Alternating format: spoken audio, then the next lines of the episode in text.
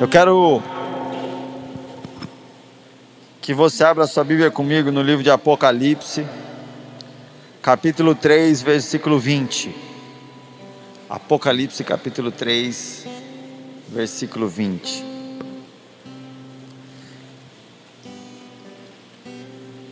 Do 20 ao 22 diz assim: Eis que estou à porta e bato. Se alguém ouvir a minha voz e abrir a porta, entrarei e cearei com ele e ele comigo. Ao vencedor darei o direito de sentar-se comigo em meu trono, assim como eu também venci e sentei-me com meu Pai em seu trono. Aquele que tem ouvidos, ouça o que o Espírito diz às igrejas. Até aí, amém? Apocalipse 3, né? É, é um momento onde Jesus ele está confrontando as igrejas, são cartas enviadas às igrejas, e esse é o trecho de uma dessas cartas às igrejas. E o que eu creio que Deus quer falar com a gente hoje é que Deus nos chama a estarmos envolvidos com Ele. Então, o que, que essa passagem que eu acabei de ler aqui nos mostra? Jesus está dizendo que Ele está na porta batendo. Porém, é, existe uma condição. Ele fala: Eu estou à porta, e se alguém ouvir a minha voz e abrir a porta, eu entrarei então entenda que Jesus ele quer entrar. Ele está batendo na porta e ele quer entrar na sua história, ele quer entrar na sua vida, ele quer entrar na sua casa, ele quer entrar assim na, na sua família. Ele quer fazer parte disso. Ele quer sim influenciar para que você viva o melhor de Deus. Ele quer, ele está batendo na porta e ele deseja entrar, porém existe uma condição. Alguém tem que abrir essa porta. E especificamente a sua porta, quem abre é você. Se alguém ouvir a minha voz e abrir a porta, eu entrarei, ele está dizendo. O relacionamento com Deus, ele é basicamente isso. Deus deseja estar com você. Só que é necessário que você deseje estar com Ele também. E Jesus ele continua dizendo: Eu vou cear com Ele e Ele comigo. Nós vamos sentar na mesa. E eu vou cear com Ele e Ele comigo. Nós estamos falando aí de um momento de, de, de, de reciprocidade. E Jesus ainda diz: ao vencedor eu darei do direito de sentar no trono junto comigo. Sabe, ele fala até assim como eu venci e o Pai me colocou para sentar no trono junto com Ele, assim eu quero fazer com vocês. Eu quero que vocês sejam participantes dessa história junto comigo. Eu quero, eu quero que vocês não estejam atrás de mim, eu quero que vocês estejam junto comigo. O convite de Jesus é exatamente esse, de uma maneira simples, sabe? Eu vejo que por muito tempo a igreja, e talvez até hoje alguns, acreditam em um Deus soberano, poderoso, distante, igual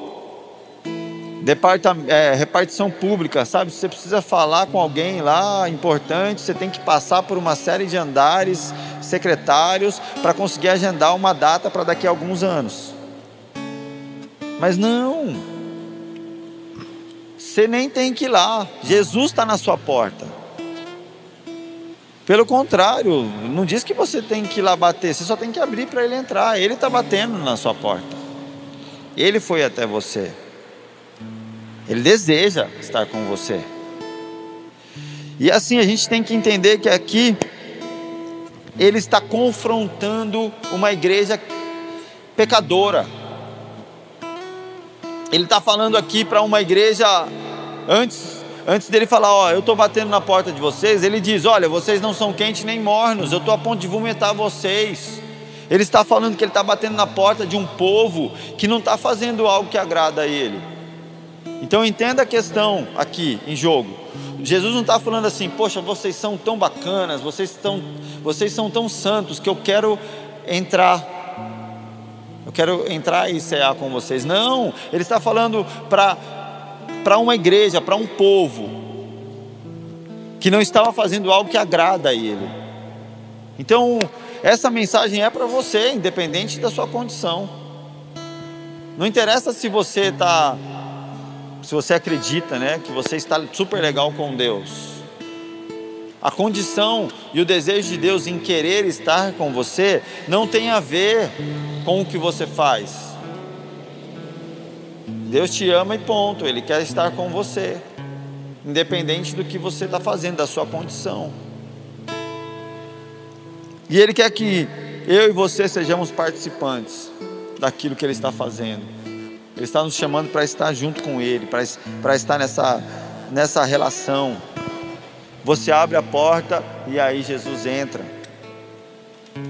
Ser cristão é se relacionar com Deus, esse é o princípio. E a qualidade, igreja, de qualquer relacionamento está diretamente ligado à reciprocidade.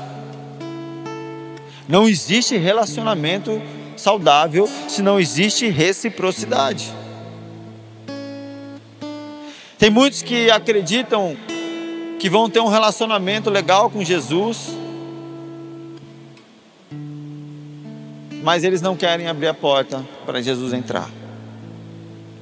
Mas eles não querem fazer nada para Jesus chegar até eles.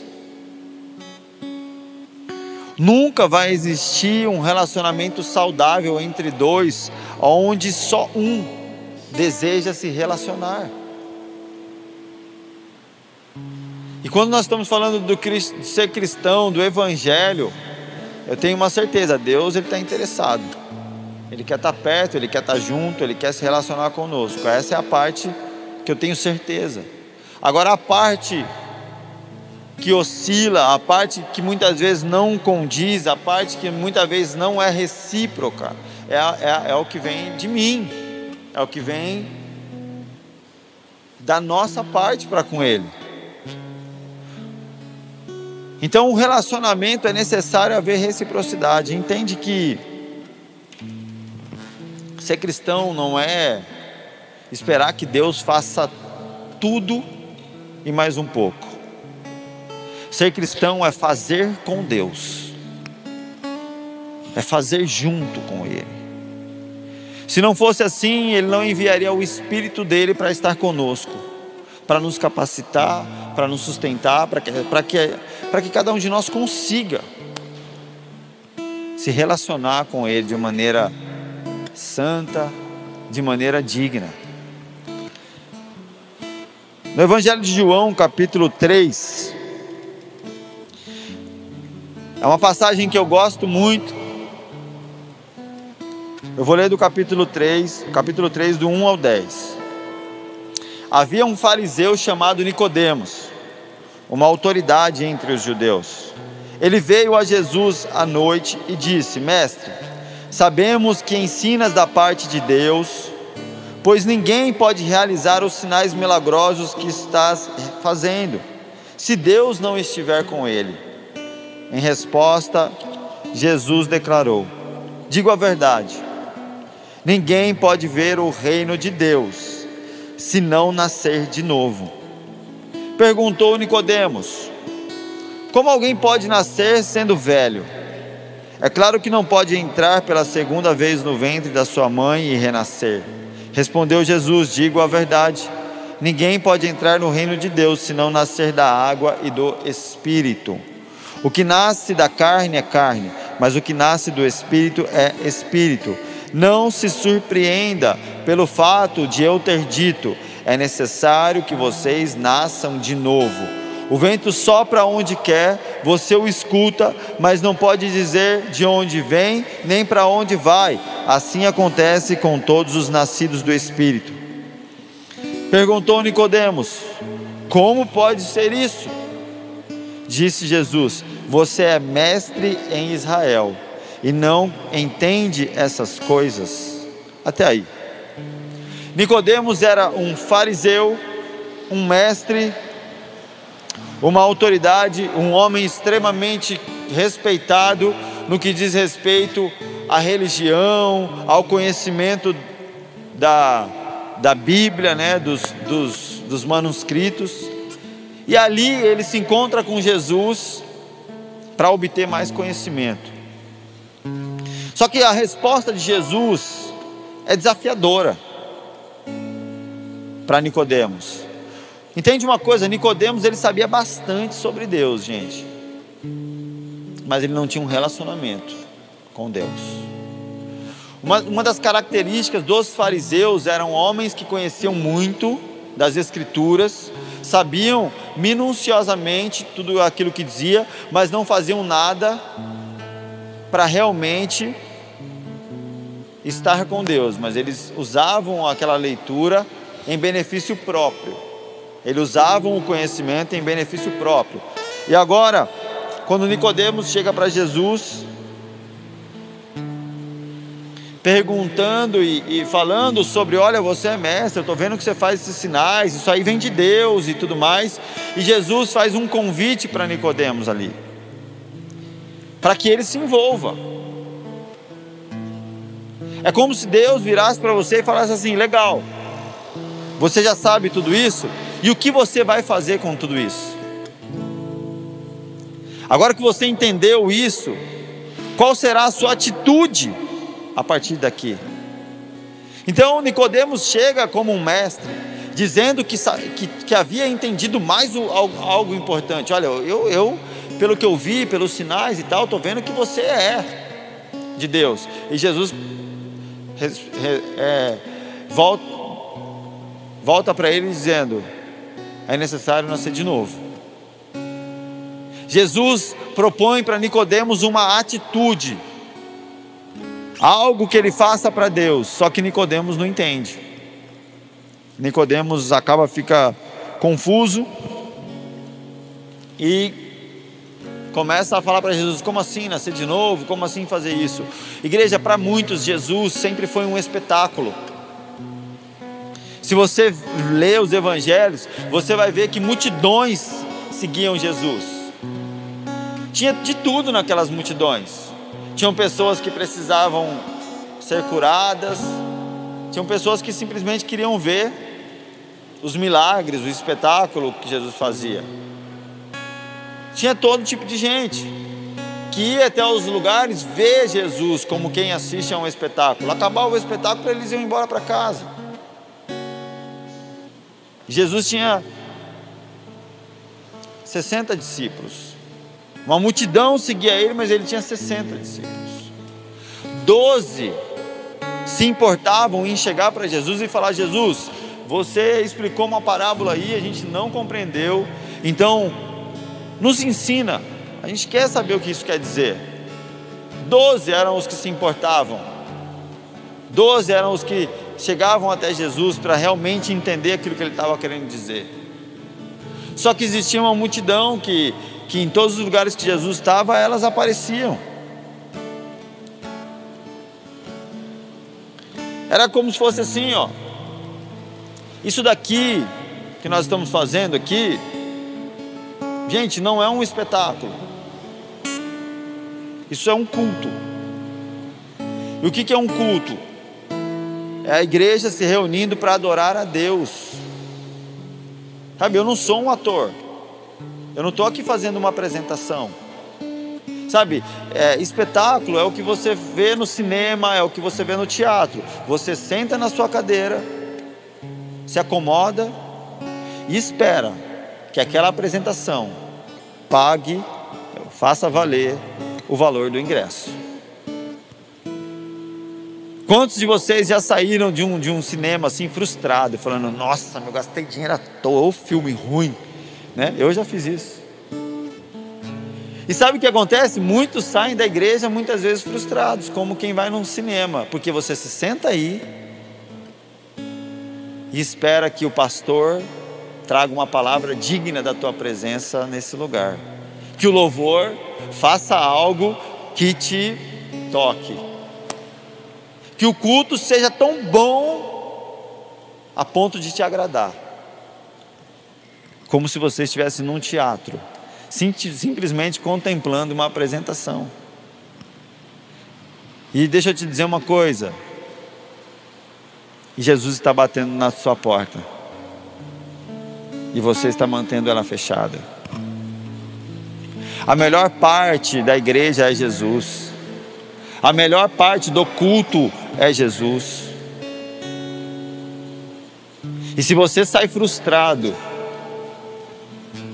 é porque você buscou satisfação na pior parte da igreja, que é no ser humano, que é no som. O que, que é a qualidade de som? O que, que é os instrumentos?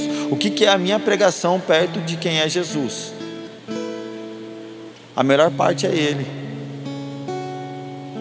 Agora, se você vem aqui esperando algo de mim, esperando algo do louvor, esperando algo do. Você está com a porta fechada, sentado na sua cadeira, esperando que alguém faça algo por você quando o evangelho é relacionamento e relacionamento é reciprocidade. É quando Deus vem a seu encontro e você abre a porta para ele entrar. Jesus ele nunca quis plateia. Ele sempre teve em busca dos filhos. Jesus nunca quis espetáculo. Ele sempre buscou relacionamento. Isso é tão, isso é tão sério que as pessoas não têm problema em vir à igreja, contanto que a igreja seja bonita, o louvor seja legal e a pregação seja interessante. Mas as, os cristãos têm dificuldade em estar a sós com Deus no seu quarto, em sua casa. Nós temos facilidade em assistir espetáculos. Nós temos dificuldade de se relacionar com aquele que está batendo na porta desejando entrar na nossa vida. Romanos capítulo 8, versículo 17 diz assim, ó: Se nós somos filhos, então nós somos herdeiros, herdeiros de Deus e co-herdeiros com Cristo. Se de fato nós participamos dos seus sofrimentos, para que também participemos da sua glória. A palavra de Deus propõe participar, não somente contemplar. A palavra de Deus nos ensina a sermos participantes, tanto dos sofrimentos quanto da glória de Cristo. Participar é se envolver, participar é estar junto, participar é, é, é estar ali com Ele, se relacionando com Ele. Uma vez eu vi um, um homem de Deus, um adorador, e ele falava assim: na igreja, tem gente que participa da adoração e tem gente que só observa a adoração. E ele falou algo assim: quando Jesus voltar, os observadores ficam, porque eles estão tão acostumados a observar que eles vão observar a igreja ser arrebatada. Deus não busca observadores. Deus se alegra com aqueles que participam da glória dele, que participam dos sofrimentos, que se envolvem com ele. Isso é um culto, igreja. É onde você se envolve, é onde você faz parte. Eu hoje estava estava aqui na igreja, eu dei eu dei aula de manhã e aí eu fiquei aqui para orar para preparar a palavra. E confesso para vocês que, rapaz, eu fiquei aqui, ó. Eu li a Bíblia, eu orava, estava cansado e eu orei. E horas se passaram e eu não sabia o que eu ia pregar. Eu voltei para casa, encontrei com a pastora, Aí eu volto para casa, gente, as crianças ficam em cima de mim assim, igual louco, querendo atenção, querendo brincar. Eu não tinha nem preparado a pregação ainda, não tinha nem almoçado. Ela falou assim: "E aí, tá tudo certo?" Eu falei: "Não, é, não tem nem pregação ainda". E aí chegou um momento em que eu falei assim: "Deus, isso aqui não está certo". Porque porque eu já estava aflito, gente, estava ansioso. Falei, caramba, não é assim, não, é, não deve ser desse jeito. Não é para ser tão pesado. E aí realmente Deus foi falando comigo de diversas formas. Eu fui entendendo que assim, Gustavo, é simples. Sabe, não queira complicar. Porque a expectativa, eu acredito que estava no meu coração, igreja, confesso para vocês aqui, hoje é um culto de Santa Ceia, eu tinha aquela expectativa de que o culto de Santa Ceia tem que ter uma palavra muito poderosa, uma revelação muito bem revelada, um negócio assim extremamente espetacular, né? Só que Deus falou comigo assim: não, culto é você estar lá para que eu faça algo. E aquilo tirou um peso de mim. Falei, rapaz, é verdade, Deus, é muito simples, né? E no momento em que eu entendi isso, Deus começou a falar comigo a mensagem que eu deveria trazer. E tem um texto em João, capítulo João, capítulo 6, versículo 1. Diz assim: Depois disso, Jesus atravessou o lago da Galileia, que também é chamado de Tiberiades. Uma grande multidão o seguia porque ele tinha visto os milagres que Jesus tinha feito, curando os doentes. Ele subiu um monte e sentou-se ali com os seus discípulos. A Páscoa, a festa principal dos judeus, estava perto. Jesus olhou em volta de si, viu uma grande multidão que estava chegando perto dele. Então ele disse a Filipe: Onde vamos comprar comida para toda essa gente? Ele sabia muito bem o que ia fazer, mas disse isso para ver qual seria a resposta de Felipe. Felipe respondeu: Para cada para cada pessoa poder receber um pouco de pão, nós precisaríamos gastar mais de 200 moedas de prata. Então um dos discípulos, André, irmão de Simão Pedro, disse: Está aqui um menino que tem cinco pães de cevada e dois peixinhos. Mas o que é isso para tanta gente?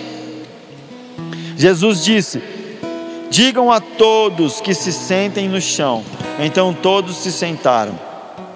Havia muita grama naquele lugar. Estavam ali quase cinco mil homens. Em seguida, Jesus pegou os pães deu graças a Deus e os repartiu com todos, e fez o mesmo com os peixes. E todos comeram à vontade. Quando já estavam satisfeitos, ele disse aos discípulos: Recolham os pedaços que sobraram, a fim de que não se perca nada. Eles ajuntaram os pedaços e encheram doze cestos com o que sobrou dos cinco pães. Essa passagem aqui, hoje mesmo pela manhã, eu acho que foi no curso de líderes de célula, nós falamos muito sobre isso. E esse texto me ensina exatamente algo. O milagre ali, aquela cena onde Deus fez coisas maravilhosas, foi exatamente isso. Jesus falando: O que vocês têm? Jesus pega aqueles pães, aqueles peixinhos que aquele menino tinha e faz um milagre, e faz um algo memorável que até hoje nós lemos, aprendemos e tem ministrado no nosso coração.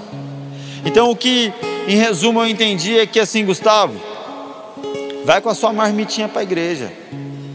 Porque quem faz o milagre sou eu. Sabe? O nosso relacionamento com Jesus é isso, cara. Você não precisa ter a refeição para a multidão inteira não.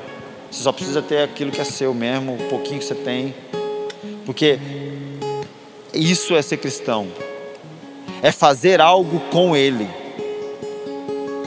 Igreja, se eu tenho tudo, eu não convido Deus para entrar. Agora, quando falta, eu desejo que Deus venha. Essa é, infelizmente, a nossa, o, o comportamento do homem. Então, aqui, eu vejo Jesus falando para os discípulos assim: olha, nós temos que dar comida para essa multidão. E aí um deles fala: a gente não tem nada. Aí o outro fala: não, a gente tem aqui esses pãezinhos, esses peixinhos. É pouco, mas é o que a gente tem. O ponto é: do que você precisa para que Deus faça um milagre. Será que você está dizendo para Deus assim? Não, não tem como, não dá para fazer porque eu não tenho o todo, porque eu não tenho o suficiente. Será que eu estou querendo construir a minha fé sozinho? Ou será que eu estou deixando uma parte para Deus fazer? Ou será que eu estou deixando a minha fé ser construída junto com Ele? Assim como aquele menino. Estou deixando Deus usar minha marmitinha para fazer um milagre. Estou sendo participante ali do milagre, estou sendo participante do propósito com Deus com um pouco que eu tenho. Estou oferecendo aquilo que eu sou, aquilo que eu tenho, ainda que seja pouco, sabe? Ainda que seja minúsculo. Será que eu posso chegar diante de Deus e falar: Deus, é isso aqui, ó. A minha participação é essa. Faz algo. Só haveria multiplicação de pães e de peixes se alguém oferecesse algo para Jesus, ainda que fosse um peixe. Era necessário que algo fosse oferecido. Só há relacionamento verdadeiro com Ele, só há uma construção de fé se você chegar ainda que seja com quase nada, ainda que seja com chegar para Jesus e falar: Jesus, tudo que eu tenho é essa pessoa aqui, pecadora, sem muitos talentos, sem muito dinheiro no bolso, mas é o que tem para hoje. Esperando que Ele venha e faça. E quando nós fazemos isso, nós realmente vivemos o que é o Evangelho. É você entregar o que você tem, o pouco que você tem, quem você é, para que Ele venha e te complete, para que a obra de Deus aconteça. Ele está batendo na sua porta, independente de quem você é,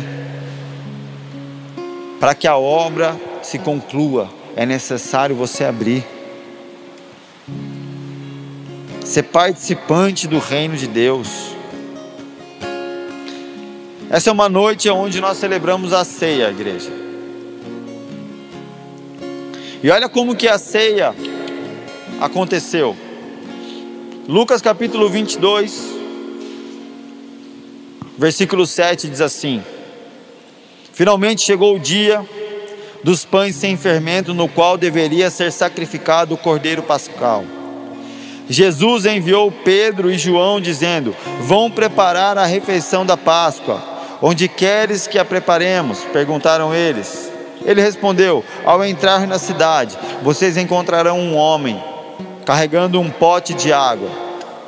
Sigam-no até a casa em que ele entrar e digam ao dono da casa: O mestre pergunta: Onde é o salão de hóspedes no qual poderei comer a Páscoa com os meus discípulos? Ele lhes mostrará uma ampla sala no andar superior, toda mobiliada. Façam ali os preparativos. Eles saíram e encontraram tudo como Jesus lhes tinha dito. Então prepararam a Páscoa.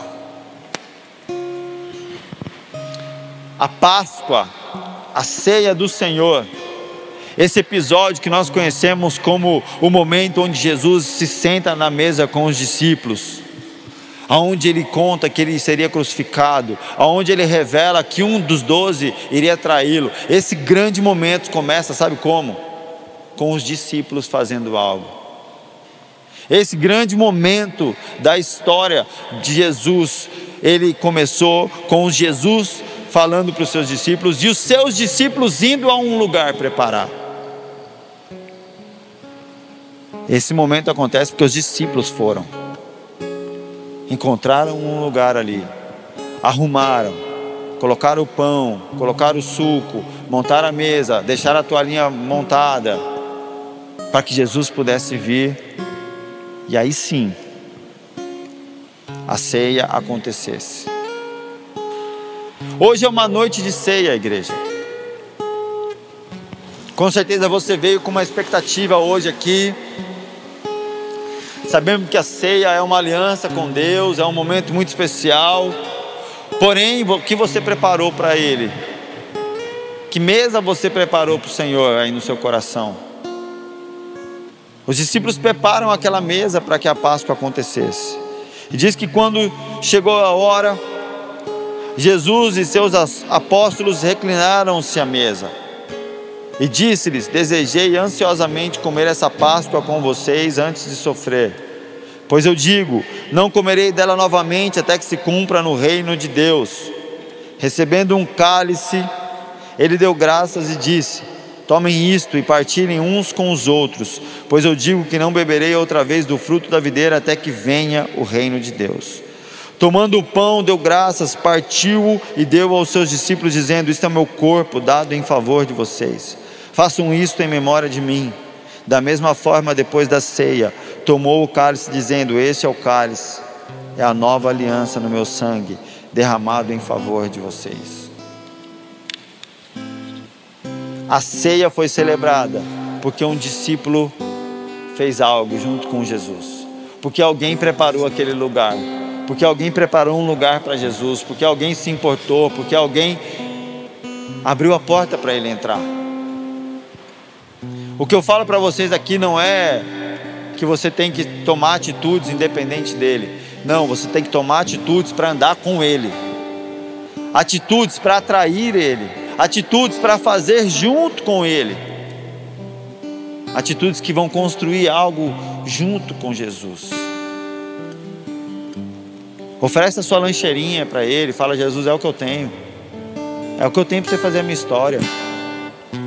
Isso deve ser Hoje você se levantar com confiança, entendendo que Deus, eu não vou mais ficar reclamando que eu não tenho condições, que eu sou fraco, que eu sou fraca, que eu sou incapaz e que eu não sei, porque o que eu tenho e o que eu sei é o suficiente para Ele. Não interessa o quanto você tem. O problema é que quando você fala, Jesus, eu não sei, ou eu não tenho, você está oferecendo zero, e zero nunca multiplica nada. Deus não pode fazer nada com zero. Agora, se você fala para ele, Jesus, eu sou um no cego, isso já multiplica alguma coisa. Deus pode pegar um no cego e fazer algo poderoso. Agora, nada, Deus não faz nada. Seja o que for. Hoje é o dia de você realmente botar para fora toda influência de engano toda mentalidade natural e humana. Maldito é o homem que confia no braço do homem. Quando a Bíblia fala disso, ela está falando que eu não devo confiar nem no meu próprio braço, mas confiar no Senhor. Então, para que algo aconteça, eu não tenho que estar com a pregação completa. Eu tenho que trazer o que eu tenho, para que Ele faça o que é necessário. Essa é uma noite de ceia, igreja. E que marmitinha você trouxe para ele hoje? A ceia é exatamente isso. Ele bate na porta, esperando você abrir a porta. E ele vai sentar, e ele vai cear com você, você com ele, ele com você. Vocês vão partilhar o pão. Ele vai comer o seu pão, e você vai comer o pão que ele te dá.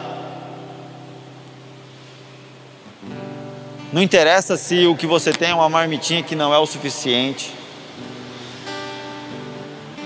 Só que ele espera. Em todos os textos que eu li aqui, Apocalipse 3:20, a condição era abrir a porta para ele entrar. João 3:1, a condição era tomar uma atitude para nascer de novo. João 6:1 a condição era entregar a marmitinha. Em Lucas 22, 7, a condição era: prepara o lugar para que Deus faça a ceia. Você consegue reparar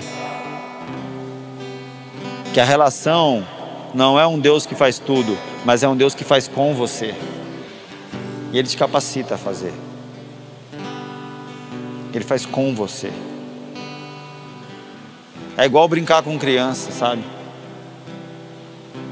Esses, esses dias atrás, eu fabriquei uma motoca lá junto com os meus filhos. E eles ficaram ali junto ali. Eu queria que eles estivessem junto, porque eu estava fazendo uma motoca para eles. Eles só me atrapalhavam, gente. Eles me ajudavam em nada. Era o tempo todo eu tendo que falar: solta a furadeira, Miguel, cuidado aqui, pá. Tinha que ligava uma ferramenta, usava, tinha que tirar da tomada, porque os bichos querem fuçar, querem parafusar. E o Miguel o tempo todo, pai, deixa eu furar, deixa eu furar, deixa eu furar, deixa eu furar, deixa eu furar, parece um rádio riscado. Deixa eu furar, deixa eu furar. Eles não me ajudaram em nada. Mas eu queria que eles estivessem ali. Eu queria que eles estivessem ali. Eles ofereceram o que eles tinham. E você tem que ver a alegria deles quando eu falo assim: Ó, oh, gente, pega uma madeira para mim, sai briga, é três, né? Eu pego, deixa que eu pego do pai, eu pego a madeira, eles só falta se estapear para poder fazer algo para falar que eles estão me ajudando. Daí eu tenho que falar assim: Ó, Sabrina vai pintar, Miguel, pega essa madeira, Giovanni, senta ali e fica de olho para ver se está pintando direito. Eu tenho que dar alguma coisa para falar que eles estão ajudando. Na prática, o que eles me oferecem não é nada. Mas o melhor de tudo para mim não é o que eles me oferecem, é a companhia deles ali comigo. É construir aquele carrinho junto. Para depois a gente chegar lá na hora de brincar, eles chegarem na escola, eles chegarem onde eles forem e eles falar assim com o peito cheio, falar: "Fiz uma moto junto com meu pai". O que a gente construiu ali foi muito maior do que um brinquedo. Entende que Deus é assim com a gente. Você acha que você está fazendo. E eu acho que eu sou o pastor que estou fazendo a igreja de Deus crescer aqui. Eu acho. Ele está olhando ali igual eu olho para o Miguel, né? E falando, não, Gustavo, larga a furadeira, segura um pouquinho ali, não atrapalha, não bagunça aqui, Gustavo. Ele fica o tempo todo assim, cuidando de mim para mim não estragar as coisas. Só que eu estou achando que eu estou fazendo algo legal com Deus. O fato de eu estar tá construindo com Ele é a parte gostosa. Mas Deus ele está olhando para mim, me segurando e não deixando eu acabar com o negócio e não estragar nada. Esse, isso é a nossa relação com Ele. O que você tem para oferecer? Qual que é a sua marmitinha? Chega hoje para Ele e fala. Nós vamos servir a ceia hoje. Enquanto o pessoal está se organizando com a ceia, eu quero que você feche os seus olhos aí no seu lugar. Coloque o seu coração diante de Deus, sabe? Muitos aqui, eu creio que essa essa palavra vem de encontro ao coração de algumas pessoas que de alguma forma chegaram até aqui hoje, não se sentindo capaz, não se sentindo digno, se sentindo extremamente limitado, se sentindo é, sem condições de fazer algo realmente relevante para Deus, porque olha para si mesmo e fala: Eu não tenho o suficiente. Agora, deixa eu te dizer: aquele menininho não tinha o suficiente, a lancheirinha dele não era o suficiente, mas ele entregou aquilo para Jesus. Entende uma coisa: Deus não espera que você tenha o suficiente, Deus só espera ter você. Então, se você é alguém que está aqui hoje, e esse sentimento de incapacidade, esse sentimento de inadequação, esse sentimento de inferioridade foi algo que sempre te barrou. Hoje eu quero te convidar a fazer uma oração muito sincera com Deus. Aí no seu lugar, fala para Ele, fala: Deus, eu sou essa pessoa. E hoje eu estou entregando nas tuas mãos. Eu sou tímido. Eu me sinto inferior às pessoas. Eu sinto inveja porque eu vejo o outro que consegue fazer e eu não consigo. Eu não tenho esses talentos, eu não tenho esses dons. Eu até gostaria de fazer, mas eu não faço porque eu tenho medo. E comece a apresentar para Deus os seus pães e os seus peixinhos, a sua realidade, quem você é. Sabe, gente, eu acho que para muitos poderia ser ridículo a cena uma multidão de 5 mil pessoas. E aí chega um menino com alguns pãezinhos e alguns peixes. Eu acredito que eles foram ridicularizados por alguns homens, dizendo: Quando você vai com esse negócio, menino? Isso não serve nem para nada. O que, que você está fazendo? Porém, Jesus não ridicularizou. Para Jesus foi o suficiente. Então não se preocupe com o que as pessoas vão pensar de vocês. Para os homens podem ser muito pouco, ou pode ser até ridículo o que você tem para oferecer. Mas para Deus é o suficiente. Porque Ele soma, Ele entra com a parte dele, Ele coloca a mão e multiplica e faz o milagre acontecer. De uma sala qualquer, Ele faz o ambiente da ceia. De alguns pãezinhos, Ele faz o alimento de multidões.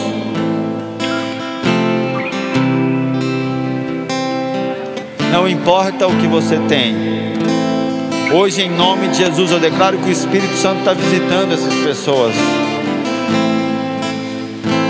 Eu declaro que todo espírito de inferioridade, todo espírito de orfandade, medo, toda seta que veio sobre você, te fazendo se sentir inferior, te fazendo se sentir incapaz, caia por terra em nome de Jesus.